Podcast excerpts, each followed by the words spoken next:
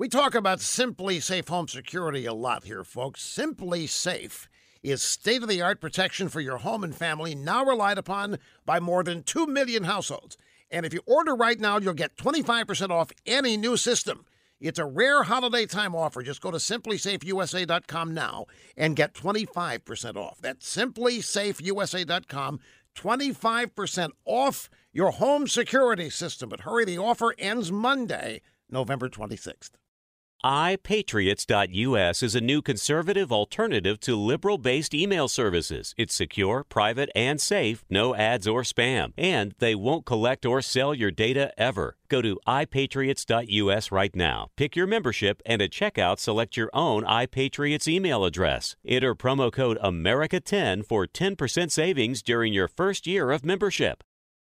The United States is number one again, numero uno According to the World Competitiveness Center, America has retaken first place as the world's most competitive economy, beating 62 other countries.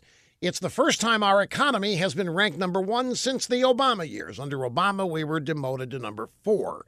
America's turnaround isn't only due to our renewed economic growth. Regaining the top rank also reflects the new atmosphere that is encouraging more scientific and technological innovations. The Chi-Coms, in case you're wondering, are now at number 13. The Democrats think they're at the top of the heap. Now, we lost our number one slot due to Obama policies, which reflected his belief that America's days of dominance were over. Obama told us we should accept this new normal of sluggish growth, a new decline. He said a lot of the jobs Americans used to do are never coming back. He was perfectly content to see America knocked off the number one perch.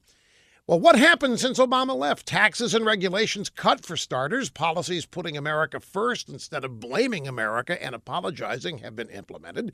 In short, what happened was Donald Trump. And the rest, as they say, is histoire.